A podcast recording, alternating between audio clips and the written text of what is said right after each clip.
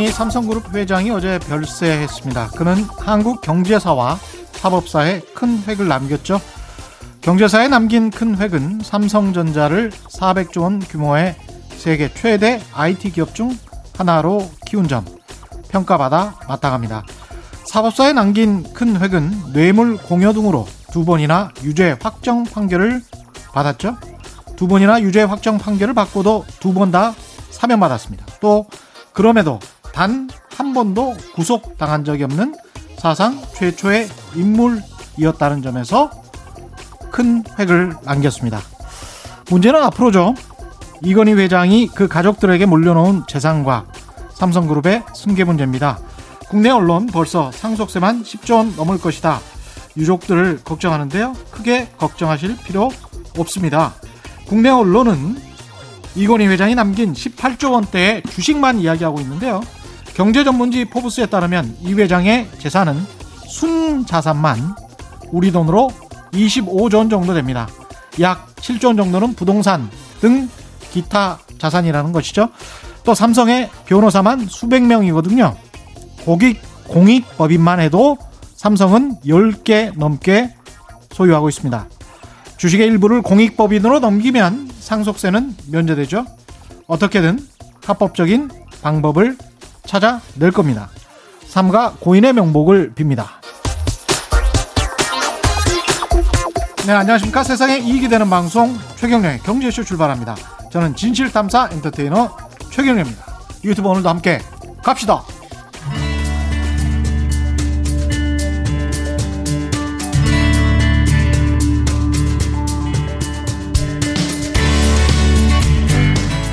경제방송 아무거나 들으면 큰일 납니다.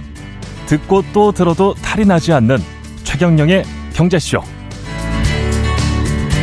네, 오늘은 오랜만에 모시는 아주 반가운 얼굴입니다. 오건영 신한은행 IPS 본부 부부장과 함께 환율을 비롯해서 세계 금융시장 미 대선까지 두루두루 알아보겠습니다. 안녕하십니까? 네, 안녕하십니까? 그 직책이 바뀌셨어요. 아, 예, 그냥 예. 저기 이제 그 은행에서는 그 부부장직이 팀장직이 이제 부부장이 돼서요. 그 예. 그대로 이제 수평 이동한 겁니다. 아, 승진은 아니시고요. 아, 네, 아예 아닙니다. 아, 그때 팀장이셨는데 아, 네, 네. 부부장이라서 아, 예. 승진하신 걸로 축하드리려고 그랬는데. 아, 아닙니다.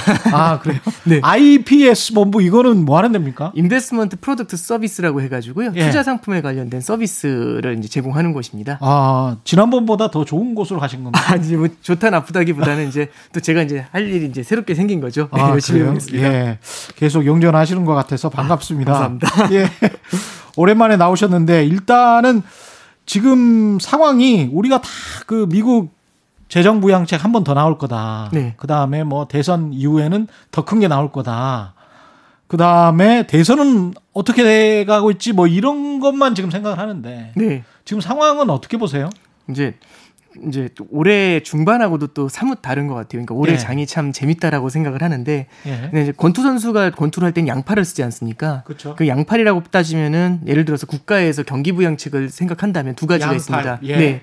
그러니까 오른팔로는 통화 정책이 있을 거고요. 통화 정책. 왼팔로는 재정 정책이라는 게 존재할 텐데요. 그렇죠. 어, 지금은 시장이 이제 오른팔이 날아오는 거에 대해서는 크게 신경을 안 쓰고 있습니다. 예. 신경을 안 쓴다라는 표현보다는 기대감이 거의 낮아졌다라고 생각이 좀 되고요. 그렇죠. 지금은 이제 왼팔만 기대를 하고 있는데 그래서 왼팔 재정 정책만? 예, 그렇습니다. 재정 예. 정책인데 오늘도 저도 이제 아침에 출근하면 요즘 구글에다 딱 쳐놓고서요. 이제 그 stimulus talk이라고 해가지고 예. 이제 경기 부양책에 대한 논의잖아요. 예. 그거하고 이제 낸시 펠로시죠. 이제 그 민주당에서 그 경기 부양책에 대한 키를 쥐고 있는 예. 그 사람들 이름을 이제 그 클릭을 해놓고서 최신 순으로 계속 sorting하면서 봐요. 어떤 예. 뉴스가 올라오나. 음. 그러니까 이제 저뿐만 아니라 시장에 있는 모든 참가자들이 다 경기 부양책 하나, 재정 정책에 목을 메고 있습니다. 음. 근데 여기서 이제 말씀드리고 싶은 거는 얼마 전만 해도 페드가 사주니까 괜찮을 거야. 페드가 돈을 풀어주니까 괜찮을 거야. 그러니까 중앙은행이 쓰는 건 통화 정책이고요. 정부가 쓰는 건 재정 정책이지 않습니까? 그렇습니다. 이게 시장을 볼 때 이제 두 가지가 매우 중요하다라고 생각을 합니다. 그 두 가지가 뭐냐면 한 축에는 성장이 있을 거고 한 축에는 금리가 있을 겁니다. 예. 성장이라는 거는 뭐 이제 어떻게 보면 실물 경제하고 정부가 좌지우지를 할 거고요. 음. 그다음에 금리라는 거는 중앙은행이 상당 부분을 컨트롤을 할수 있을 겁니다. 예. 근데 이제 보면은 지난 3월 달에 보면은 시장이 어떻게 움직인 거냐면 금리는 조금밖에 내려오지 않았는데 성장이 코로나 사태 때문에 크게 무너진 거지 않습니까? 그렇죠. 금리가 내려오지 않았는데 성장이 크게 무너지니까 주식 시장이 크게 무너져 내리는 음. 예, 그런 그림이 나타났던 겁니다. 그럼 이게 어떻게 바닥을 잡았는데? 라고 생각을 해보면 이 성장이 내려온 것 이상으로 페드가 금리를 확 잡아내리면서 예. 무제한 양적 완화도 하고 회사채도 사주고 이제 별의별 짓을 다 하죠. 음. 그래서 립 서비스도 어마만큼 해줬, 어마무시하게 예. 해줬습니다.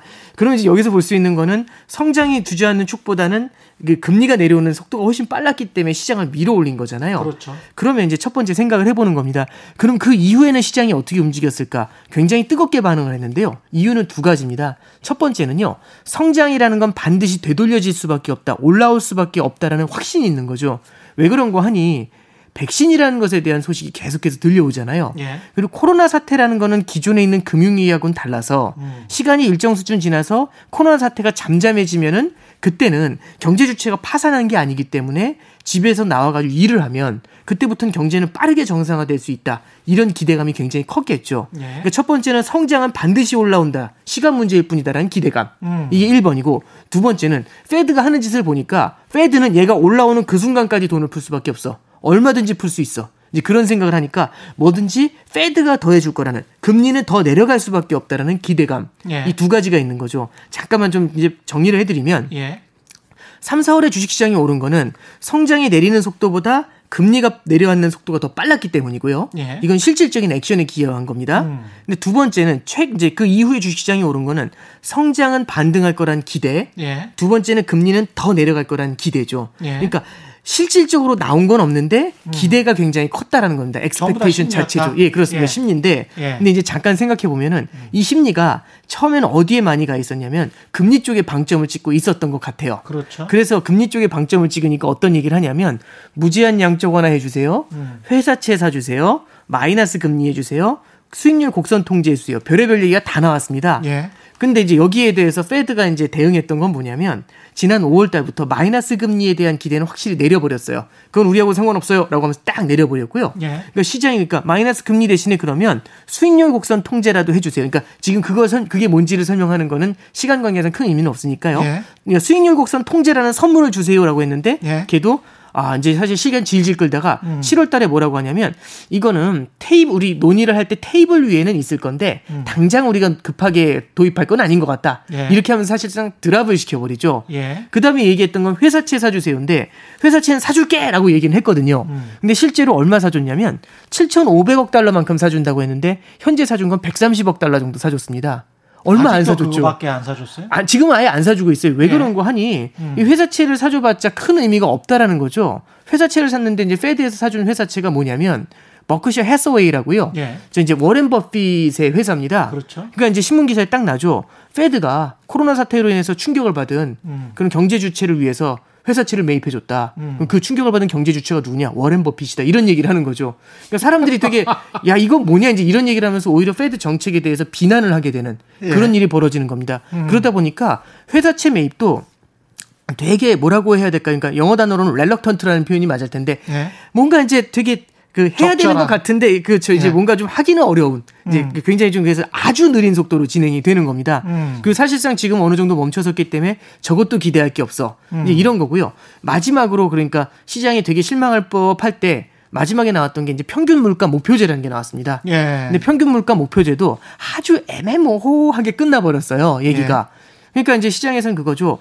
페드 쪽에서 나오는 페드가 음. 무엇이든 다 해줄 거라고 생각해서 막 패키지를 갖다 쫙 나열을 했는데 예. 이게 다 하나 하나 하나 하나 하나 지워지는 그런 모습을 보면서 예. 이건 뭐지?라는 생각을 한 겁니다. 음. 그러면서 아 이쪽에서는 사실 지금 당장 기댈 건 없을 것 같아라고 하면서 음. 통화 정책 쪽에서의 기대감은 많이 희석되는 모습입니다. 음. 그러니까 주식시장이 팍팍 밀어올리던 게 사실 지난 9월 이후에는 사실 옆으로 기는 모습이 좀 나타나고 있죠. 예. 그러면 이 금리 사이드에서 금리가 내려갈 거다는 기대감이 많이 희석이 된다라면 이제 우리는 그 시선을 어디로 옮기게 되냐면 성장 사이드를 봐야겠죠. 음. 그럼 성장을 갖다 밀어 올릴 거라는 기대를 추동하는 게 뭐가 있냐면 첫 번째는 백신이 있을 겁니다. 예. 근데 백신에 대한 기대가 사실은 굉장히 백신 나온다는 얘기를 5월 달부터 계속 했는데 나온다 한 다음에 아니야 나온다 미안해 나온다 미안해 이렇게 왔다 갔다 왔다 갔다 하니까 이건 뭐지 하면서 이 기대도 사실은 크진 않은 것 같아요. 예. 그럼 유일하게 남은 건 딱 하나죠.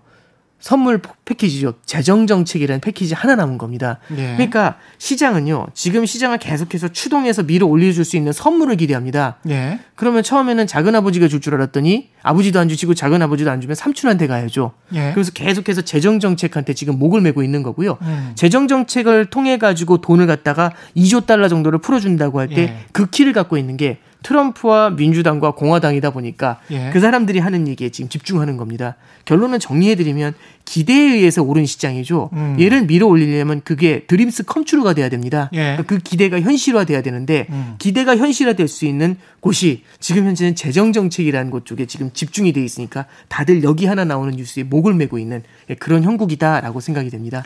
지금 말씀하신 거를 제 방식대로 정리를 해보면 네. 맞는지 한번 봐보세요. 네. 달러는 많이 풀었어요. 네, 금리도 거의 0%로 내렸어요. 네, 어, 그런데 아, 시장이 원했던 것만큼 채권 매입도 하지 않고 네, 수익률 곡선 통제도 하지 않으면서 말로는 어루만져 주는데 네, 실제 액션은 안 합니다. 네, 그렇죠. 왜냐하면 페드는 미국 연방준비은행은 아 그거는 우리가 할, 할 일은 아닌 것 같아. 네, 그 정도 되면 우리는 시장에 개입하는 게 돼버려. 네, 그래서 우리가 거기까지는 못 들어가고 나머지는 성장 정책으로 미국 정부 당신들이 해야 돼. 정부와 국회가 네. 그렇게 지금 넘긴 겁니까? 어, 아주 아주 중요한 포인트를 짚어주신 건데요. 예. 이렇게 보면 됩니다. 음. 그러니까 올해 5, 6월 달부터 굉장히 크게 논의됐던 게 뭐냐면 아니 실물 경제는 저렇게 주저하는데 어떻게 주식 시장은 사상 최고치를 찍을 수 있지 이제 이런 질문들이 굉장히 많았어요. 예. 이걸 잠깐 한번 생각을 해보면 사실은 경, 실물 경제가 주저하는데 금 이제 주가가 계속 올라가니까 여기에 대해서 사람들이 딱 해석을 놓- 내린 게 뭐냐면 이거 유동성이다. 음. 그러니까 결국엔 돈을 풀어가지고 Fed가 돈을 풀어가지고 이 괴리를 갖다 메우고 있는 거다. 그렇죠. 이런 얘기를 많이 한 겁니다.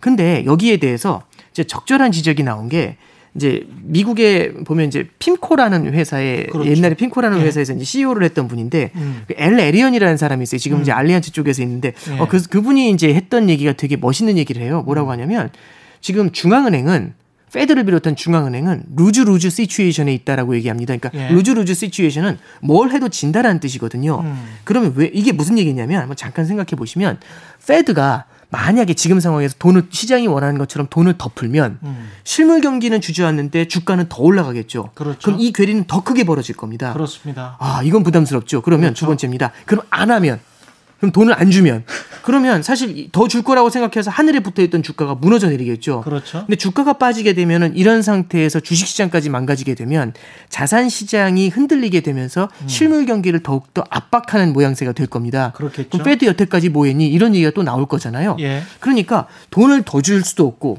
돈을 덜 줄 수도 없고 이제 이런 음. 어려운 상황에 처한 겁니다. 그래서 어떤 행동을 취하든지 간에 lose lose다 이제 이런 표현을 쓴 거죠. 그렇죠. 그러니까 실제로 이게 이제 맞는 것 같아요. 음. 이게 잠깐 생각을 해보시면 이렇게 보시면 됩니다. 그 페드가 예를 들어서 돈을 풉니다. 양적 완화라는 걸 해준다고 가정을 하면 음. 페드가 양적 완화를 한다는 얘기는 페드는요 금리를 인하한다고 했을 때, 그러니까 우리나라도 그렇죠. 한국은행이 기준금리를 0.25% 낮췄습니다. 그러면 기자님한테 0.5% 낮추고 저한테 0.25 낮추고 누구한테는 0.7% 낮추고 이렇게 하는 게 아니라 모두에게 균등하게 0.25%가 낮아지는 그림이 나타나죠. 예. 그러니까 페드는요 누군가한테 돈을 쥐어줄 수가 특정한 누군가한테 수혜를 줄 수는 없어요. 음. 그냥 사회 경제 전반에 고루 영향을 주는 겁니다. 자, 그럼 어떻게 되는 거냐면 페드가 양적 완화라는 걸 한다면서 은행으로부터 은행들이 보유하고 있는 국채를 삽니다. 그럼 국, 은행이 보유하고 있는 국채를 사면서 은행한테 돈을 넣어주겠죠. 그럼 은행은 현금이 생길 겁니다. 그럼 이 은행이 이 현금을 갖고 무엇을 할까? 대출을 해주거나 자산을 사들이겠죠. 예. 그럼 어떤 자산을 살까? 어떤 대출을 해줄까? 이걸 생각해 보는 겁니다. 그럼 은행들 입장에서 경기가 경기가 이제 굉장히 안 좋잖아요. 이런 상황에서 되게 지금 코로나로 인해서 충격을 많이 받은 서민한테 대출을 해줘야 되나? 아니면은 실제로 도, 좀 이제 안정적이고 성장이 나오는 쪽에다가 돈을 풀어줘야 되나? 이걸 고민을 할 겁니다. 그런데요, 누구든 똑같을 것 같습니다. 투자자들 입장에서는 지금 자선 사업을 하는 게 아니면 음. 당연히 서민 계층, 그러니까 시장이 충격을 받은 서민 쪽으로 돈이 나가는 것들보다는 예. 코로나로 인해서 굉장히 힘든 경제 영역보다는 애플이라든지 아마존이라든지 음. 그러니까 언택트 기업에다 돈을 주고 싶은 생각이 들겠죠. 음. 그럼 언택트 기업들 입장에서는 엄청난 호재를 만납니다. 왜냐하면 언택 코로나 사태로 인해서 언택트 기업은 매출이 늘어날 거라는 수혜였죠. 기대가 생겼죠. 예. 두 번째는 뭐냐면 너도 나도 언택트 쪽으로 돈을 밀어주려고 하는 겁니다. 너무 많은 돈이 풀리니까 음. 예. 이 돈이 언택트 쪽으로 쏠리니까요. 음. 그럼 언택트 기업들 같은 경우는 너도 나도 돈을 빌려주려고 하면 누구한테 돈을 빌리냐면 가장 낮은 금리를 빌리는, 부르는 쪽에다 돈을 빌릴 거예요. 그렇겠죠. 그러면 음. 매출은 증가하는데 금리는 낮아지죠. 그럼 음. 재무 구조가 좋아질 겁니다. 매출은 높아지는데 금리가 낮아지면 손익이 팍 뛰겠죠. 예. 주가는 기업 이익의 함수라고 했습니다. 예. 그럼 주식시장은 하늘을 날아가는 그런 느낌이 나오는 겁니다. 음. 그러면 사실상 앞뒤 딱 자르면요. 페드가 양적 완화를 하면 양적 완화를 한 돈의 상당 부분이 어디로 가냐면은 언택트 기업 쪽으로 그러니까 이렇게 성장을 하는 음. 그런 큰 대기업 쪽으로 자금이 흘러 들어간다 이렇게 생각을 할 수가 있겠죠. 네. 그러면 실제로 돈을 풀어가지고 충격을 받은 경제 영역에 돈이 들어가는 게 아니라 오히려 자산 시장의 버블을 갖다가 더욱더 크게 만드는 역할을 하니까 Fed 입장에서도 굉장히 고민이 많을 겁니다. 음. 그래서 이 얘기를 딱 이제 파월 의장도 받아가지고 이제 9월달에 FOMC 때 뭐라고 얘기를 하냐면 이런 얘기를 해요. 9월에 이제 저는 이 얘기를 들으면서 되게 많이 이제 아 되게 고민이 많으시구나 이 느낌을 받았는데요. 뭐라고 하냐면 Fed는 중앙은행은요 돈을 갖다가 빌려주는 그러니까 lend를 해주는 거지 음. 돈을 누군가를 위해서 spend를 할 수는 없다고 해요. 그러니까 spend는 쓴다는 얘기죠. 그렇죠. Fed는 특정한 누군가한테 돈을 줄 수는 없다라고 합니다. 음. 그렇겠죠. Fed가 금리를 낮춰도 모두에게 똑같이 적용이 되고 예. 그러니까 누군가를 특정해가지고 돈을 줄 수 없기 때문에 음. 그러면 lend하고 spend라는 말씀이 나왔지 않습니까? 예. 빌려주는 거하고 주는 거는 엄청난 차이를 갖고 있습니다. 그렇죠. 돈을 준다는 얘기는요. 제가 지금 100만 원이 있습니다. 음. 돈을 주면 그냥 거리에다 그 돈을 갖다 쭉 뿌립니다. 음. 그런 다음에 저는 집에 가도 돼요. 왜? 이거 돌려받을 생각이 없으니까. 예. 그냥 뿌리면 되죠. 예. 그런데 랜드라는 건 예. 돈을 줄 때 뭘 고민해야 되냐면 돌려받을 걸 고민해야 되죠. 그렇죠. 그럼 무슨 생각을 해야 되냐면 관상을 봅니다. 내 돈을 갚아줄 수 있을까? 이 생각을 칵할 수밖에 없게 되는 거죠. 어, 그러면서 어. 사전에 엄청난 고민을 많이 하게 되죠. 그렇죠. 심사를 할 수밖에 없는 겁니다. 음. 그러면 돈을 빌려줄 때 누구한테만 빌려줄 수 있냐면 신뢰성이 있는 쪽에만 돈을 내 돈을 확실히 돌려줄 수 있다라는 믿음이 가는 쪽에만 돈이 갈 수밖에 없는 거죠. 그렇죠. 그러면 애플하고요. 실물 경제에서 코로나로 인해서 충격을 받은 음. 상인들이 있습니다. 예. 어느 쪽에 돈이 갈까요? 당연히 음. 애플 쪽으로 돈이 가면 이 돈은 전 돌려받을 수 있을 거잖아요. 확신이 예, 있겠죠. 예. 확신이 있겠죠. 그러면 lend를 하는 그 순간 음. Fed가 spend를 할 수 없다면 음. lend를 하는 그 순간 돈은 애플 쪽으로 갈 수밖에 없는 그런 문제가 생기는 겁니다. 그러니까 페드도 돈의 흐름, 시장의 네. 흐름을 어떻게 그걸 제어할 수는 없잖아요. 그렇습니다. 그 방향을 제어할 수는 네, 없으니까. 그렇죠. 예. 그래서 이제 페드가 뭐라고 그 이제 파월 회장이 뒤에 뭐라고 하냐면 음. 그 역할을 할 수 있는 사람은 그 역할을 할 수 있는 사람은 elected 된 officials밖에 없다. 그러니까 그렇죠. elected officials가 누구냐면 선출직 공무원이죠. 그렇습니다. 선출직 공무원은 이제 미국으로 따지면 대통령이나 상원, 하원 의원들이 되는 거고 음. 그들이 누군가한테 돈을 주자라고 결정을 하게 되면 그리로 돈이 흘러가면 되는 거겠죠. 예. 그러니까, 그러니까 정부 입장에서는 특정한 베너피셔리지, 그러니까 특정하게 수혜를 받을 사람들을 특정을 해가지고 주는 겁니다. 예. 돈이 1조 달러가 있으면 1조 달러를 자 알아서 배분하세요라고 하면 이 돈이 다 언택트로 가게 되니까 음. 그게 아니라 딱 정하는 거죠. 오케이 저기 지금 코로나로 인해서 충격을 받은 서민 경제에 9천억 달러 이렇게 딱 배정을 하는 거죠. 예. 실직자들을 위해서 500억 달러 이렇게 딱딱 배정을 해 가지고 나눠 주는 겁니다. 그렇습니다. 충격받은 지방을 위해 가지고 몇백억 이게 딱딱 나눠 주죠. 음. 그러면 그래서 페드가 하는 얘기가 뭐냐면 이제 이 영역부터는 제 정부가 나서 나서 가지고 재정 정책을 하는 게 제일 중요하다라고 얘기를 합니다. 음. 그러면서 이제 페드가 그 얘기를 하는 거죠. 이렇게 보시면 됩니다. 그럼 너네는 아무것도 안 하려고 그게 아니고요. 돌려서 생각해 보면 이런 겁니다. 정부가 재정을 지출합니다. 엄청난 돈을 지출을 하게 되면은 이 돈이 정부가 지금 갖고 있지는 않을 거잖아요. 예. 그러면은 두 가지 방법으로 조달을 해야 될 겁니다. 첫 번째는 증세를 해가지고 조달하는 방법이 있고요. 두 번째는 국채를 발행해서 빌려오는 방법이 있을 겁니다. 음. 근데 지금 상황에서 증세를 한다라면 이거 난리가 날 거 아니에요. 그렇죠. 래서 증세는 사실상 어렵다면 음. 정부가 지금 할 수 있는 거는 미국 행정부가 할 수 있는 거는 국채를 발행해서 자금을 조달해야겠죠. 음. 자 그러면 2조 달러만큼을 경기 부양을 위해 나간다고 돈이 나간다고 가정을 하면 음. 2조 달러를 시장에서 빨아들일 겁니다. 국채를 발행해서. 예. 그럼 여기서 어떤 문제가 생기냐면 아니 지금 가뜩이나 금융시장에 돈이 모자란데 정부가 2조 달러를 빨아들여 가면 민간에서 쓸 수 있는 돈이 없잖아. 이런 얘기를 할 수 있겠죠. 그러니까 정부가 이쪽으로 돈을 어거지로 보내는 과정에서 시장 기능을 갖다 마비시켜 버리는 겁니다. 음. 이런 걸 뭐라고 하냐면 crowding out이라고 하는데 이제 예. 한, 한국말로 이제 구축 구축이라고. 합니다. 예. 그러니까 구축이라는 게 뭐 이렇게 쌓는다는 게 아니라 음. 내 때려 내쫓는다 이제 이런 얘기가 한자를 되는 거죠. 보시면 아는- 예. 압니다. 예. 예, 그렇죠. 그러니까 예. 이 구축 쫓아낸다는. 거죠. 그렇죠. 예. 그러니까 결국엔 민간을 쫓아내 버리는 음. 민간의 투자를 내쫓아 버리는 일이 벌어지니까 음. Fed는 이런 얘기를 하는 거죠. 우리가 우리가 그냥 국채를 사들이면 우리가 그냥 국채를 사들이면 이, 이 돈이 다 일로 흘러 들어가잖아요. 언택 들어올러 들어가니까 대기업으로 흘러 들어가니까 그게 아니라 정부가 돈을 뿌려라. 음. 그럼 정부가 이 자금을 조달하기 위해서 국채를 발행할 수밖에 없을 거잖아요. 그렇죠. 그럼 시장에서 구축 효과가 나타날 겁니다. 음. 그때 페드가 들어와가지고 이거 사주겠다는 얘기죠. 아. 그러니까 양적 완화를 안 한다라는 게 아니라 우리 안 할래요가 아니라 음. 이제부터는 음. 같이 합시다라고 얘기하는 거죠. 그러니까 페드 혼자 하는 게 아니라. 돈을 뿌리면 네. 우리가 그거 수수분해 줄게. 예, 뿌리면 예. 뒤에서 받쳐 줄게. 음. 이 얘기를 하고 있는 거죠.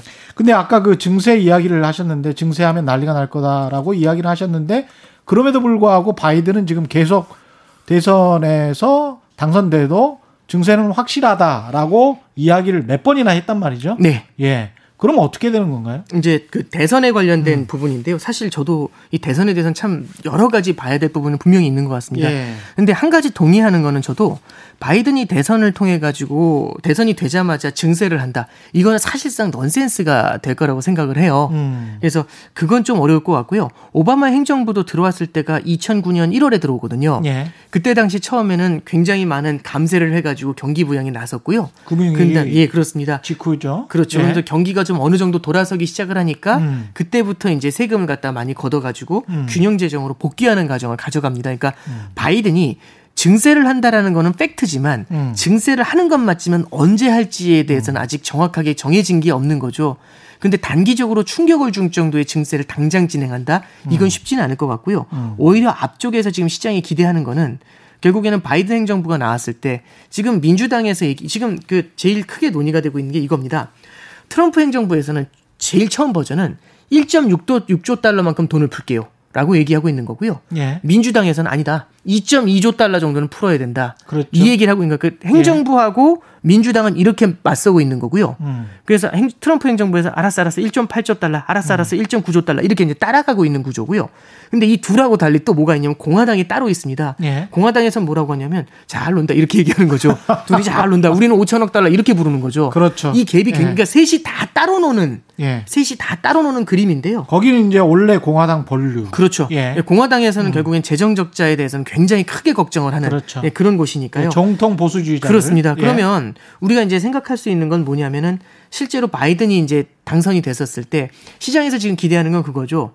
DDD라는 걸 기대를 하고 있는 겁니다. 네. DDD가 뭐냐면 디마크라시잖아요. 그러니까 예. 민주당이 디모크라시인데 음.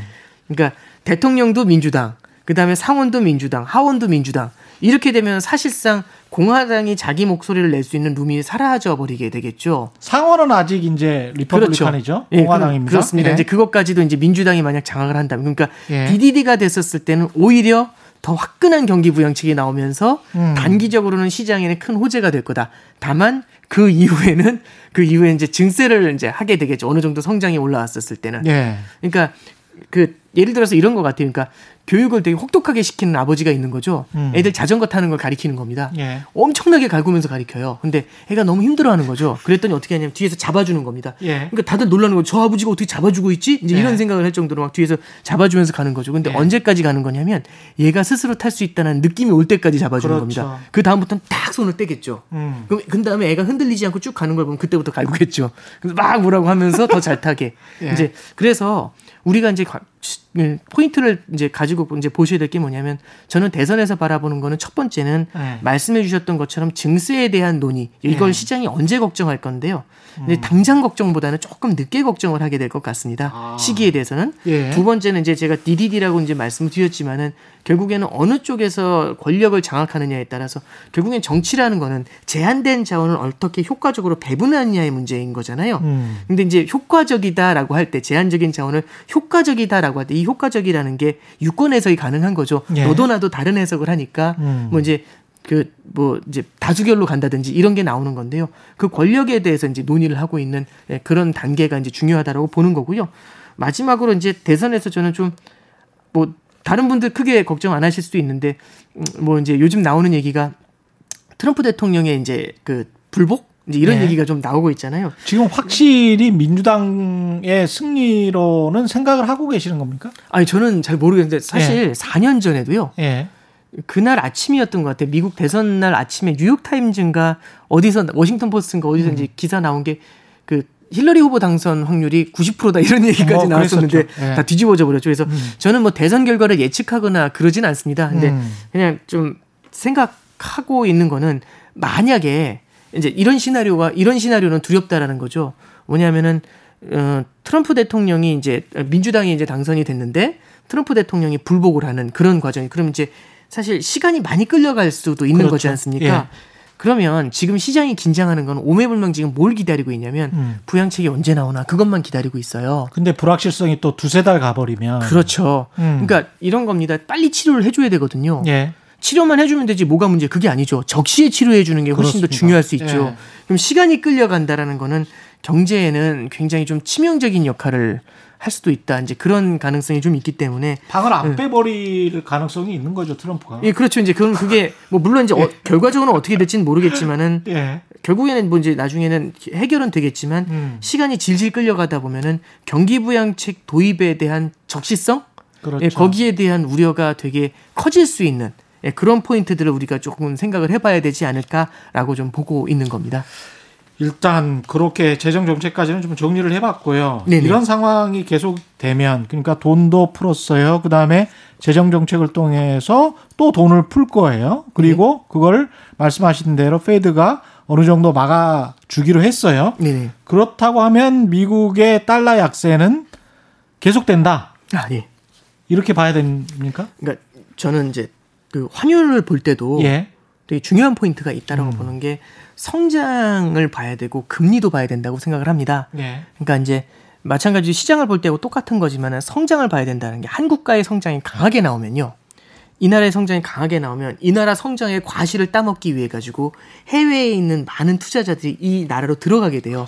자국의 통화를 팔고 투자 대상 국가의 통화를 사서 들어가겠죠. 음. 만약 미국의 성장이 강하게 나온다면 원화를 팔고 달러화를 사서 미국에 투자를 하겠죠. 그렇습니다. 그럼 달러화에 대한 수요가 늘어나면서 달러가 강세로 갈 겁니다. 음. 근데 많은 분들이 이 부분은 조금 이제 간과하는 경향은 그렇습니다. 있어요. 예. 두 번째는 금리입니다. 더 높은 금리를 준다라는 얘기는 음. 그만큼 달러화가 시장에 덜 풀려 있기 때문에 음. 돈의 가치가 올라가는 거죠. 너도 나도 달러를 원하는데 달러화에 진짜 공급이 많지 않으면 제발 그 달러 주세요. 금리 더 드릴게요. 예. 이런 거지 않습니까? 그래서 예. 금리가 더 높다라는 거는 달러화를 보유했었을 때의 매력을 높여주기 때문에 너도 나도 달러를 사서 들어가게 됩니다. 그래서 성장이라는 축도 봐야 되고 금리라는 축도 봐야 됩니다. 음. 그럼 통화가 언제 가장 약세로 가냐면 성장이 삐걱했을 때 예. 그러면서 금리도 막 낮아질 때 그렇죠. 이때는 두 가지가 같이 주저앉잖아요. 지금이죠. 그러면 예, 그렇습니다. 예. 그러면 달러가 매우 빠른 속도로 약세로 갈 수 있거든요. 음. 근데 이제 우리는 이렇게 생각을 해보시면 됩니다. 이 독특한 케이스인데요. 금리를 내렸는데 음. 이 금리를 내리면서 돈을 뿌렸는데 이 돈이 되게 효율적으로 쓰이는 겁니다. 예. 그래서 굉장히 강하게 성장을 추동해줘요. 음. 그럼 다시 한번 보시면 성장과 금리가 있다고 말씀드렸지 않습니까? 예. 금리를 낮췄는데 성장이 세게 올라와요. 이 금리 어. 인하의 영향으로. 예. 그러면 통화의 약세가 예. 제한이 될 수 있겠죠. 금리 사이드에서는 것이고. 약세지만 성장 예. 사이드에서는 강세를 반영하니까 두 개가 음. 사실상 약세의 속도를 상당 부분 조정해 줄 수 있겠죠. 그렇겠습니다. 꿈 같은 얘기다라고 생각하실 수 있지만 음. 이게 소설 같은 얘기처럼 들릴 수 있지만 작년을 잠깐 보시면요. 작년 하반기를 봅니다. 작년 하반기로 가보면 미국 페드는요. 금리를 세 차례 인하해요. 음. 그럼 달러가 약세로 가야 되잖아요. 그렇죠. 게 아니라 미국이 금리 인하를 하니까 음. 가뜩이나 좋은 미국 경제에 불을 붙이는 거거든요. 그렇죠. 그러니까 미국 경제 성장이 훨씬 더 강해진다는 생각이 드니까 음. 미국의 금리를 세 번 낮췄음에도 불구하고 달러가 활활 탑니다. 네. 달러 초강세가 나와요. 코로나 19 이전을 지금 그렇습니다. 겁니다. 코로나 19 이전이죠. 그러니까 예. 성장이 추동이 된다라면 금리를 낮추더라도 성장이 추동된다라면 그 나라 통화가 마구잡이 약세로 가지는 않을 수 있죠. 그렇습니다. 자, 그럼 이 얘기를 앞에 말씀드렸던 거하고 연결을 해볼게요. 음. 앞에 뭐라고 말씀드렸냐면 돈을 막 푸는 게 있고요, 페드가. 예. 아니면 재정의 사이드에 뒤에 붙어가지고 함께 공조를 해서 밀어붙이는 방법이 있어요. 그렇죠. 그럼 어디가 더 효과가 있느냐라고 생각을 하면 잠깐 보시면 이런 겁니다. 한 국가에 만 명의 사람이 있죠. 그러니까 조- 예를 들어서 1억을 풉니다 돈을 예. 한 사람한테 9,900만 원이 가고 나머지 100만 원을 나머지 9,999명이 나누는 거하고 음. 이게 1안입니다. 그러니까 예. 빈부격차가 엄청 심한 거죠. 음. 아니면 만 명이 그걸 다 N빵으로 나누는 거하고 음. 어디가 더 소비가 많이 일어날까라고 생각하면 후자가 훨씬 더 크겠죠. 예. 당연히 클 수밖에. 그러니까 빈부격차라는 건 소비를 위축시키는 문제가 생길 수 있는 거잖아요. 그러면 지금 당장 성장세를 갖다 빠르게 추동할 수 있으려면 서민 경제 쪽으로 돈이 흘러가게 해주면 되잖아요. 예. 근데 그게 아니라 자꾸 워렌 버핏한테 돈이 가니까 문제가 되는 건데 그러면 금리를 낮추더라도 페드가 돈을 풀더라도 이 돈이 어디를 향할 것이냐를 본다면 음. 이게 일로 가는 게 아니라 만약에 실물 경제의 성장을 추동할 수 있는 쪽으로 돈을 밀어낸다면 예. 돈을 풀더라도 성장이 나와줄 수가 있겠죠. 있죠. 예. 그러면은 달러의 약세는 일정 수준 제어가 될 수도 있지 않나라는 음. 생각이 드는 거고요. 그래서 그 시점은 한 네. 내년 정도로 보시는 건가요? 뭐 시점까지는 저도 좀 네. 말씀드리기는 어렵겠지만은 그 시기를 맞춘다는 것 자체는 그렇죠, 사실은 그렇죠. 불가능한 것 예. 같아요. 근데 이미 Fed가 음. 그런 형태의 스탠스를 취하고 있는 거죠. 그래서 음. 앞서는 제가 이제 Fed가 단순히 spend lend만으로 그건 국내적인 요인이죠. 그러니까 자산 시장하고의 어떤 실물 경제와 자산 시장의 괴리를 갖다가 해결하기 위해서 재정 정책하고의 공조를 얘기하는 부분도 분명히 있지만 두 번째는 저는 급격한 달러 약세에 대한 우려 예. 이 부분도 반영을 했기 때문에 효과적인 돈 풀기. 돈 풀기를 안할 수가 없으니까 돈을 풀더라도 효과적으로 돈을 풀어야 된다. 이쪽에 지금 consensus를 가져가고 있다라고 생각을 해요. 예. 그래서 지금 미국에서도 보면은 고용 지표 쪽이 조금 꺾여 나가는 모습이 있는데 지난 5월 6월만 됐으면 딱 이 정도 꺾이잖아요. 페드에서 바로 발표했을 거예요. 자, 무제한 양적 하나, 2탄, 시즌 2 이런 얘기 했을 텐데 지금은 그런 얘기 별도로 안 하고 있죠. 예. 이게 뭐냐면 달러 약세까지 대내적으로는 돈의 효율적인 사용, 음. 대외적으로는 달러 약세에 대해서 상당 부분 신경을 쓰고 있는 거라고 저는 그렇게 생각합니다. 너무 달러 약세로 가면 안 된다. 네. 왜냐하면 어차피 또 달러로 그렇게 많이 찍어낸 돈에 관한 이자, 네. 원금까지 다 갚아줘야 되기 때문에 네. 너무 또 달러 약세로 가면 힘들잖아요, 미국이. 네, 그렇습니다. 예. 이게 이제 달러 약세에 대해서는 음. 여러 가지 측면들을 좀 볼 수가 있는데요. 그러니까 달러가 약세로 가는 게 건 좋은데 음. 달러가 급격한 약세로 가는 건 안 좋을 수가 있습니다. 그렇습니다. 예. 왜냐하면 지금은 사실 만나보잖아요. 올해 3, 4월만 해도요. 달러는 영원히 강세일 것 같은 얘기들 되게 많이 했어요. 그렇습니다. 예. 근데 최근에 보면은요. 만나는 분들마다 달러 약세는 이제 대세다. 되게 그런 말씀들 많이 하시거든요. 그렇습니다. 그러니까 시장 예. 분위기 확 바뀌어 있어요. 그러면 모두가 달러가 약세로 갈 거라고 생각하는데 실제로 달러가 팍팍 떨어지는 모습이 나타나요. 음. 그럼 어떻게 되냐면 아 이제 바닥이다 이게 아니라 달러로 그냥 바닥까지 밀어버립니다. 우 하면서 쏠림이 나타나게 되겠죠. 예. 이게 사실상 시장에서의 군중 심리나 하나의 쏠림 같은 겁니다. 그렇죠. 그래서 사실 그 미국에서도요. 달러 약세가 그냥 슬, 서서히 나타나는 게 아니라 팍팍 무너져 내리잖아요. 음. 그럼 기축통화로서의 달러에 대한 value가 음. 그, 그 지위가 흔들려 버릴 그럴 가능성이 있습니다. 예. 그러면 상대적으로 저 바깥에서는 이제 호시탐탐 그 그렇죠. 기회를 노리는 위안화가 있죠. 그렇죠. 그래서 이제 이런 데 대한 불편함이 분명히 저도 좀 존재할 거라고 생각하고요.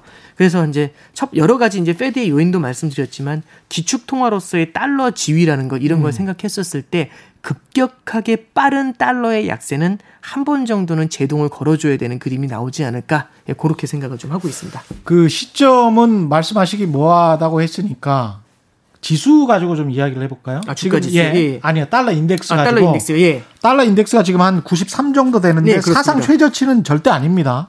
뭐 이 정도 됐었던 수준도 꽤 있었고요. 네, 그렇습니다. 그쵸? 네. 그러니까 이제 이게 어느 정도까지 떨어질지는 모르겠지만 어느 정도 선에서 페드나 미국 정부가 네. 야, 이- 이 정도면 네. 우리는 경 무역 수지 흑자도 조금 거둘 수 있고 그 다음에 나라비 갚기도 적당하고 이 정도에서 우리는 쭉 갈래라고 하는 그 정도의 어떤 지수 포인트가 있을까요? 이제 포인트까지 뭐 제- 제가 뭐 이 점수다 여기가 바닥이다 뭐 이렇게 하기는 좀 어렵겠지만 예. 그냥 흐름을 말씀을 드리면 네. 이제 말씀해 주셨던 것처럼 지금 달러 인덱스가 93인데 예. 달러 인덱스가 70까지 내려간 적도 있습니다. 예, 그렇죠. 그러니까 금융위기 전후에 예. 가지고 70까지 내려간 적도 있었고요. 음. 야 그럼 내려갈 놈이 한참 남았네. 금융위기 때 보면은 그 이전에 달러가 서서히 약세로 가요. 음. 2002년부터 계속 한 5년 동안 약세로 갑니다. 그러니까 예.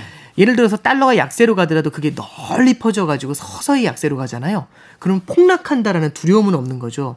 시장이 그냥 스며들게 만드는 그런 음. 방법이 있는 건데 중요한 건 달러가 만약에 크게 떨어져 버리면 얘는 걷잡을 수 없이 무너질 수도 있지 않습니까? 속도를 말씀하시는 네, 그렇습니다. 예. 그러니까 정도도 중요하지만 속도도 중요한 겁니다. 예. 하나 더 말씀을 드리면 그럼 달러가 빠르게 약세로 갔던 때가 언제 있었는가라고 하면은 2018년도 1월 달을 보시면 그 2018년도 1월 달 말에 달러 인덱스가 88을 찍고 그때 네. 바닥을 찍고 위로 올라가기 시작을 해요. 예. 지금 현재는 93 정도 되고요. 음. 자, 그러면 레벨은 과거의 93보다 밑에 있었다는 걸 하나 말씀드렸습니다. 그렇습니다. 두 번째 말씀드릴 건 뭐냐면 달러 인덱스라는 건요. 음. 선진 6개국 통화를 대- 선진 6개국 통화에 대한 달러의 가치를 나타냅니다. 예. 거기에는 유럽이라 유로화가 한 50% 예. 정도를 차지해요. 그래서 달러 인덱스는 사실상 뭐 이렇게 말씀드리면 어폐가 있겠지만은 유로화 가치의 상당 부분 dependency가 있습니다. 예. 그래서 우리가 첫 번째 볼 게 뭐냐면 달러 인덱스가 빠르게 하락한 건 최근이 아니고요. 최근은 오히려 옆으로 기고 있습니다. 음. 달러가 많이 약해지지 않아요. 달러 인덱스 기준으로는. 예. 많이 하락했던 게 지난 6, 7월입니다. 음. 그땐 누가 강해졌냐면 유로화가 어마어마한 강세를 보였죠. 예. 근데 유로화가 어마, 유로화가 어마어마한 강세를 보일 때 이제 이 얘기가 나온 거죠. 드디어 유럽이 재정 통합을 했다. 음. 코로나라는 사태 앞에서 사상 초유의 사태 앞에서 음. 드- 그렇게 싸우던 애들이 대동단결했다. 사이가 그렇죠. 좋아졌다. 그러니까 이 위아더 월드다 이제 이렇게 됐으니까 유로화 강세의 예. 어떤 배경입니다. 그렇습니다. 예. 유로가 성 유럽이 드디어 성장이 나오겠구나라는 생각을 했기 때문에 유로 강세가 엄청나게 빠르게 진행된 거죠. 예. 그때 달러 인덱스가 이미 7, 8월에 93, 92 이렇게 내려오기 시작을 해요. 예. 그런데 우리는 기억을 하는 게 아니 그때보다 지금 달러가 훨씬 더 약해졌잖아. 음. 왜냐하면 우리는 뭘 기준으로 보고 있냐면 위안화와 원화를 기준으로 달러를 맞습니다. 보고 있기 맞습니다. 때문에 예. 우리는 달러의 약세는 최근의 일이라고 생각해요. 음. 근데 유럽의 사람들은 뭐라고 생각하냐면 달러 약세는 지난 6, 7월의 일이라고 생각하고 예. 요즘은 보합이라고 생각을 합니다. 음. 왜냐하면 유럽에서 얘기를 하는 거죠. 이렇게 보시면 돼요. 자국 통화의 약세가 나타난다는 건 사실상 대외 수요, 그러니까 수출을 통해서 먹고 살기 어려워진다는 얘기입니다. 예. 특히 지금처럼 전 세계가 자국 통화 약세를 만들어서 환율 전쟁을 하고 있을 때, 음. 그러니까 다들 가격 낮춰가지고 경쟁하고 있는데 혼자 자국 통화의 절상을 받아들인다는 건 자국 통화 강세라는 건 내 나라 물건의 가격 올린다는 얘기잖아요. 그렇죠. 다 자국 다 자기 물건 가격 낮추는데 혼자 물건 가격 올리면 얘는 그냥 골로 가는 일이 생길 수가 있죠. 음. 예. 그래서 이거는 대단한 자신감을 갖지 않으면 음. 이거 말고 이 물건에서는 크게 기여할 거 없고 오히려 다른 데서 난 돈 벌 때가 있어. 이런 확신이 있을 때 자국 통화의 강세를 받아들이곤 합니다. 예. 근데 유럽 입장에서는요. 사실상 지금 내수 경제가 내수 경제가 굉장히 어려워요. 이런 상태에서 유로화 강세를 받아들이면서 수출까지 어려워진다. 예. 그럼 이제 답이 없는 거죠. 만약에 내수가 탄탄하게 올라올 자신이 확실하게 있으면 음. 이때는 화끈하게 몰아붙일 수 있죠. 오케이, 유로 강세 이렇게 해야 되는데 내수가 자신이 없으니까 유로 22에서 이제 유럽 중앙은행에서 뭐라고 하냐면 잠깐 이렇게 얘기합니다. 왜 그랬더니 하는 얘기가 아 우리 어. 유로 강세라고 하는데 어. 유로 강세 좀 부담스러워요. 이렇게 아. 얘기하죠. 왜 했더니 첫 번째는 이 얘기를 하죠. 첫 번째는 유로 강세가 되면 해외에서 수입되어 들어오는 물건의 가격이 낮아지니까 음.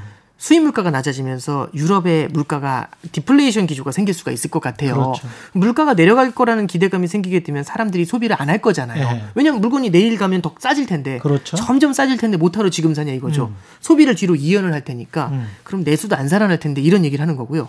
두 번째는 솔직히 얘기하더라고요. 음. 뭐라고 하냐면 폭스바겐 같이 수출 기업들이 많은데 되게 힘들어져요라고 얘기를 합니다. 맞습니다. 예. 그러면 디플레이션 우려하고 결국엔 수출이 안 된다는 우려가 두 개가 겹치니까 이 얘기는 이 얘기를 한 이유는 뭐냐면 예. 유로 강세 부담돼요라고 얘기하죠. 예. 그러면서 92.5 정도 됐던 그때 당시 달러 인덱스가요 음. 더 밑으로 못 내려가고 옆으로 기기 시작을 해요. 아. 그래서 지금 93에서 왔다 갔다 하는 겁니다. 그러니까 그럼- 서로 간에 네. 정말 이익이 합치되는 어떤 지점들이 있는 겁니다. 그죠? 네, 그렇습니다. 예. 네. 그러면 우리 입장은 이제 중국 위안화하고 약간 좀 연동되는 측면이 있는데, 네, 그렇습니다. 예. 네. 어떻습니까? 위안화는 계속 강세로 지금 가는 걸로 보여지는 겁니까? 이제 저는 그 유로존하고 중국도 되게 비슷하다고 물론 음. 중국이 유럽보다는 상황이 더 좋다라는 거에 대해서는 이제 동의를 합니다만 예. 근데 어 저기 유로존하고 좀 비슷한 여건들은 있는 것 같아요. 그러니까 이렇게 보시면 됩니다. 예. 중국도요. 지금 이제 이렇게 생각을 하시면 될 것 같아요. 성장과 금리라는 말씀을 드렸지 않습니까? 미국의 성장과 금리라는 게 있었고 중국도 성장과 금리라는 게 존재할 겁니다. 미국은 성장이 꺾였고요. 그 다음에 금리가 낮아졌습니다. 음. 매우 빠르게 낮아졌어요. 그런 상태에서 중국은요 지금 성장세가 전 세계에서 코로나 사태 딱 이후에 전 세계에서 플러스 성장을 하는 주요 경제국은 중국밖에 없다고 합니다. 그럽니다. 중국에서 플러스 성장을 하고 있고요. 그 다음에 중국은요. 이제 뭐라고 얘기하냐면 대수망관이라는 표현을 써요. 그 마구잡이로 돈을 푸는 걸 대수망관이라고 한대요. 제가 이제 중국어는 잘 모릅니다만 이제 그냥 중국 인민은행에서 했던 얘기 그대로 인용을 하면 그런 다음에 대수만관보다는 점적 관수라는 그 점적 관수라는 방법을 쓰겠답니다. 예. 그게 뭐냐면 이제 특정한 지점에다가 관리된 상태에서 돈을 뿌리겠다 이제 이런 얘기인 것 같아요. 예. 그러니까 뭐냐면 아까 전에 페드가 같이 정책 공조를 해가지고 돈을 타겟팅을 해서 뿌리겠다 이제 이런 얘기를 한걸 말씀드렸잖아요. 예. 그러니까 그런 식으로 돈을 효과적으로 뿌리겠다라고 얘기를 합니다. 그러면 중국은 성장이 나오는 상태에서 돈도 많이 안 뿌립니다. 음. 그랬더니 중국의 금리가요. 미국 금리가 지금 많이 올라서 한 0.8 되거든요. 예. 중국 금리는 지금 얼마냐면 3.2까지 올라와 있습니다. 3.1? 3.1, 3.2 이럽니다. 괜찮네요. 그러면 그렇죠. 금리 차이가 크죠. 성장의 예. 차이도 납니다. 예. 그럼 중국으로 돈이 흘러 들어가겠죠. 예. 근데 재밌는 게 뭐냐면 중국은 금융시장이 막혀 있어요. 음. 폐쇄적인 금융시장이거든요. 그렇죠. 그러면은 중국이 암만 금리가 높아도 돈이 흘러가질 못할 겁니다. 근데 중국이 요즘 하고 있는 게 뭐냐면 금융시장 개방하면서 문을 열기 시작을 합니다. 예. 그러면 양쪽의 금리 차고 성장의 괴리가 이렇게 큰 상태에서 음. 문을 엽니다. 그럼 자금이 중국 쪽으로 흘러 들어가겠죠. 문을 열면 여는 순간 더 많은 자금이 흘러 들을 거라는 생각이 드니까 3%를 먹을 수 그렇죠. 있으니까. 예. 시장에선 기대감이 더 커질 겁니다. 음. 아, 달러를 팔고 위안화를 사야 돼. 라는 그런 생각들을 훨씬 더 강하게 하게 되겠죠. 이 문을 여는 족족이. 음. 아. 예, 그러면 중국 입장에서는 위안화의 강세라는 게 나타나게 될 거거든요. 예. 근데 이제 이런 생각을 하면 될 것 같아요. 중국도 지금 현재 기업 부채 비율이 굉장히 높습니다. 근데 그 기업 부채 비율이 대부분 뭐냐면 수출 공기업들의 부채 비율이 되게 높거든요. 그렇죠. 그러면 중국 입장에서는 위안화의 절상을 받아들일 필요는 있을 겁니다. 음. 왜냐하면 그렇게 큰 나라가 언제까지 대외 수요, 그러니까 수출이 먹, 의존해서 먹고 살 수는 없잖아요. 그렇죠. 10억이 네. 넘는 인구가 계속 다른 나라의 수요, 다른 나라 경기 보면서 살 수는 없잖아요. 음. 그래서 내수를 키워야 될 필요가 분명히 있을 텐데 음. 이렇게 보시면 되죠. 수출이 막 망가지고 있잖아요. 수출이 막 망가지고 있는 상태에서 이걸 갖다가 내 수출이 막 망가져도 내수를 확 끌어올려가지고 부양을 하면 된다. 음. 이러면 균형이 맞을 테니까 이건 괜찮아요. 근데 내수라는 게 확 끌어올리기가 생각보다 쉽지는 않죠. 그리고 내수가 수출과 또 연계되는 측면이 굉장히 그렇습니다. 많습니다. 예. 네. 왜냐하면 수출 기업들이 만약에 빠르게 위축이 되면서 구조 조정이 빠르게 일어나잖아요. 예. 그럼 여기 있는 사람들이 굉장히 많은 사람이 실업자가 되겠죠. 그 사람들은 중국인 아닙니까? 그렇죠. 그럼 예. 그 사람들이 내수를 사실 내수의 주력이 되는 사람들인데 예. 이 사람들이 돈을 벌 수가 없게 되면 예. 내수가 올라가는 것도 굉장히 어렵겠죠. 음. 그럼 제일 좋은 방법은 뭐냐면 내수를 서서히 달궈주는 겁니다. 그렇죠. 내수를 서서히 달궈주는 상태에서 음. 수출을 갖다 서서히 완만하게 구조 조정하는 거니까 이렇게 가게 만들어줘야지 예. 막 이렇게 할 수 있는 게 아닌 겁니다. 예. 그러면 여기서 이제 우리가 볼 수 있는 게 뭐냐면 중국도 똑같은 유럽하고 똑같은 고민을 할 수밖에 없다는 거죠. 음. 위안화의 급격한 그러니까 절상을 받아들이는 거하고 급격한 절상을 받아들이는 건 다른 문제입니다. 음. 급격한 절상을 받아들이면 시장 심리까지 쏠리면서 위안화를 막 위안화 환율을 밑으로 막 내려 찍겠죠. 예. 그러니까 위안화의 빠른 강세를 만들어낼 겁니다. 음. 그럼 수출 기업들이 굉장히 어려워질 수 있죠. 그러면 어떻게 해야 되냐면 중국 입장에서도 위안화 절상에 속도 조절에 들어가야 될 상황이 되는 거 아닌가. 아. 그 레벨이 언제인지는 모르겠습니다만 예. 그 속도 조절에 들어가는 순간이 좀 찾아오지 않을까. 이제 그렇게 생각을 하고 있습니다. 자, 자본주의라는 게 자연의 그 평형 이론 있지 않습니까? 이렇게 항상 물에 홍수가 났다가 물이 빠지잖아요. 그러면서 늘 농사 지을 정도의 수준은 또 만들어주는 게이 자연이거든요. 그래서 제가 자본주의를 좋아하는 게 자본주의가 이 자연 평형 이론에 가장 맞는 어떤 체제인 네. 것 같아요. 그러니까 네. 사람이 인위적으로 개입해서 뭐 댐도 만들고 뭐 이렇게 하지만 수문도 열고 뭐 이렇게 하죠. 보도 뭐 일부러 뭐 만들고 그렇지만 그게 어떨 때는 또 필요가 없는 경우가 대부분일 때가 있어요. 네, 그렇습니다. 예. 그러니까 저도 환율을 보면서도 느끼는 건데요. 이제 음. 이런 거죠. 환율 방어라는 거의 의미를 어떤 시장의 그 자연, 자연의 흐름이라는 말씀 좀 이상 자본의 흐름이라는 것 자체를 예. 다 역행할 수는 없는 거거든요. 그러니까 음. 예를 들어서 중국으로 자금이 너무 많이 몰린다라고 하면은 위안화의 절상, 그러니까 위안화 환율의 하락이라는 게 하나의 중력의 법칙처럼 작용할 수 있을 겁니다. 그렇죠. 그러면 이렇게 위안화 환율은 내려올 수 있는데 우리 이제 하늘에 비닐봉지 띄워놓잖아요. 음. 비닐봉지 이렇게 슬슬 내려올 겁니다. 예. 그때마다 이렇게 제가 이렇게 툭툭 쳐올릴 수는 있죠. 그렇죠. 근데 계속 쳐올릴 수는 없죠. 예. 언젠간 저 자, 잠을 자야 되니까 그때 내려와 있겠죠. 그러니까 이런 것처럼 환율 방어라는 것도 예. 이렇게 분명히 순간순간 이제 쳐올리면서 속도 조절은 할수 있을 겁니다. 음. 비닐봉지가 바닥에 떨어지는 속도가 음. 뭐 3시간 걸리게 할 수는 있겠죠. 예. 근데 다만 이제 그 흐름 자체를 갖다가 반대로 돌리거나 예. 이걸 꺾는 건 상당히 어려운 일이 되는 거 아닌가? 예, 그 해봅니다. 흐름이라는 거는 아까 말씀하신 성장률, 네, 그다음에 그렇습니다. 금리, 네. 이걸 말씀하시는 거죠. 네. 그죠? 예. 일정 부분은 이제 저도 그냥 느끼는 거는 음. 중기 적인 트렌드로 봤었을 때 위안화 절상에 대해서는 물론 속도 조절은 당연히 나오겠지만 네. 위안화 절상은 어느 정도는 이제 나타나지 않을까라는 생각은 좀 해봅니다. 그런 측면에서 이제 한국 경제를 한번 좀 전망을 해주시고 그 다음에 우리 주식 시장 전망해 주시면 다 끝날 것 같습니다. 아, 예. 네. 이게 제가 주식은 잘 몰라서 예. 어, 제가 이제 뭐 말씀을 드리긴 좀 어렵겠지만 예. 그냥 이런 생각은 좀 하고 있어요. 그러니까 예. 어, 많은 분들이 생각을 할 때 저는 그냥 주식은 잘 모르지만 그냥 왜- 환율하고 연결시켜서만 말씀 좀 드려볼게요. 음. 어, 이렇게 됩니다. 어, 최근에 나타난, 네, 최근이 아니죠. 지난 10년 정도 나타나는 흐름들을 보면은요, 어, 그 돈이, 그러니까 그 해외에서 외국인들이 주식을 사면은 주, 코스피 지수가 오르곤 했습니다. 예. 그럼 코스피를 사기 위해서 외국인이 들어와서 사잖아요. 음. 그럼 외국인은 어떻게 코스피를 사냐면 딱 달러를 갖고 와서 달러를 팔고 원화를 산 다음에 이걸로 코스피를 사겠죠. 예. 그 원화가 강세로 나오니까 환율이 내려가면서 코스피 지수가 오를 겁니다. 음. 그러니까 원화 강세하고 코스피 지수 상승하고 하나의 페어처럼 작용하는 거죠. 짝으로 나타나는 겁니다. 그럼 반대로 그러면은 외국인이 도망가면 그렇죠. 음. 코스피를 팔고 그렇게 받은 원화를 팔고 달러를 사서 나가겠죠. 그렇습니다. 그러면 달러 그러니까 원화 가치는 떨어지면서 환율이 뛸 거고요. 예. 그런 다음에 코스피 지수 내릴 겁니다. 그렇습니다. 그럼 이런 반대의 움직임. 음. 그러니까 코스피는 떨어지는데 환율이 뛰는 음. 그런 그림이 나타나겠죠. 그래서 예. 바- 뭐 상당히 많은 분들이 그런 생각을 해요. 코스피하고 환율은 반대로 간다. 코스피가 떨어지면 환율은 뛰고 코스피 올라가면 환율은 내리고. 그래 왔었어요. 네, 그렇죠. 예. 근데 최근 보면은요. 음. 환율이 그렇게 많이 내렸는데 음. 최근 보면 1180원에서 음. 환율이 1130원까지 내려왔거든요, 맞습니다. 거의. 예, 예. 근데 코스피 지수가 내렸어요. 음. 오히려 2450에서 지금 2350까지 내렸거든요. 지수는 또 많이 올랐으니까 이미. 그러니까 예. 물론 많이 올랐다는 부담도 있고 음. 그다음에 이제 뭐 주식시장 한국 시- 주식시장 자체가 갖고 있는 그런 리스크들도 존재할 겁니다만 음.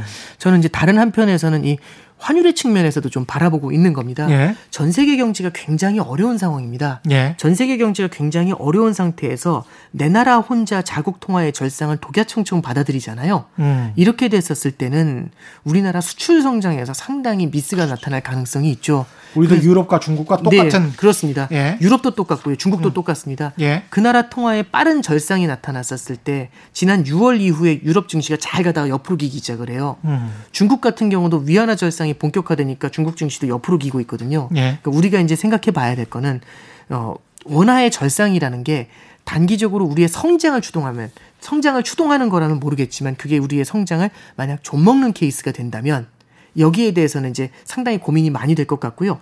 그래서 최근에 보면은 뭐 중국도 위안화 절상에 대해서 속도 조절에 대해 얘기하고 있고 예. 22, 그러니까 유로존에 대해서는 아까 말씀드렸고요. 우리나라에서도 보면은 어 정부에서 어 원화의 어떤 일방적인 강세 쏠림 여기에 대해서는 충분한 경계감을 갖고 있다라는 메시지를 이제 외환 시장에 던져주고 있죠. 예. 예, 그래서 어 저도 그런 생각을 합니다. 그러니까 그 하나의 흐름이 아주 완만하게 나타나는 거는 큰 충격을 주지는 않겠지만 음. 살이 살살 빠지는 건 큰 문제는 아니죠. 확 빠져버리면 이상한 병이 걸릴 수도 있잖아요. 그러니까 그렇죠. 말씀드리고 네. 싶은 거는 그래서 너무 급격한 원화의 절상 음. 이런 거에 대해서는 좀 제어를 하는 그런 거에 대해서 경계감을 좀 가져볼 필요가 있지 않나 예. 예, 그런 생각을 해봅니다. 한국 주식 시장에 관해서는 명확하게 말씀은 안 하셨고 근데 이제 네. 전반적인 트렌드나 이런 거를 봤을 때 지금 말씀하신 거 종합해 보면 한 3% 되는 중국 국채 네. 그리고 위안화의 절상 속도는 제어를 하겠지만 그럼에도 불구하고 트렌드는 변하지 않을 것 같다. 이런 걸 생각해 보면 네. 중국 국채 매력적일 것 같습니다. 어 저도 그 부분에 대해서는 공감하는 부분이 분명히 있습니다. 그러니까 예. 자본 시장을 개방한다라는 것도 그렇고요. 예. 예, 그리고 이제 중국에서 오늘 나온 뉴스인데 신용평가 회사들이 들어와서 영업을 할 수 있게 해준다고 합니다. 예. 그럼 그 얘기는 뭐냐면 외국의 신용평가 회사들이 중국의 기업들을 평가하는 거잖아요. 음. 예, 국채나 회사채나. 예. 예, 그러면 이제 중국의 회사채 시장에 대해서 신뢰라는 게 되게 문제가 많이 됐었는데 그렇죠. 예. 그런 부분들도 상당 부분은 좀 해결되지 않을까 하는 생각을 해봅니다. 알겠습니다. 오늘 말씀 감사하고요. 지금까지 오건영 신한은행 IPS 본부 부부장과 함께했습니다. 고맙습니다. 예, 최근의 경제쇼는 여기까지고요. 오늘 밤 10시에 이슈 오도독이 있습니다.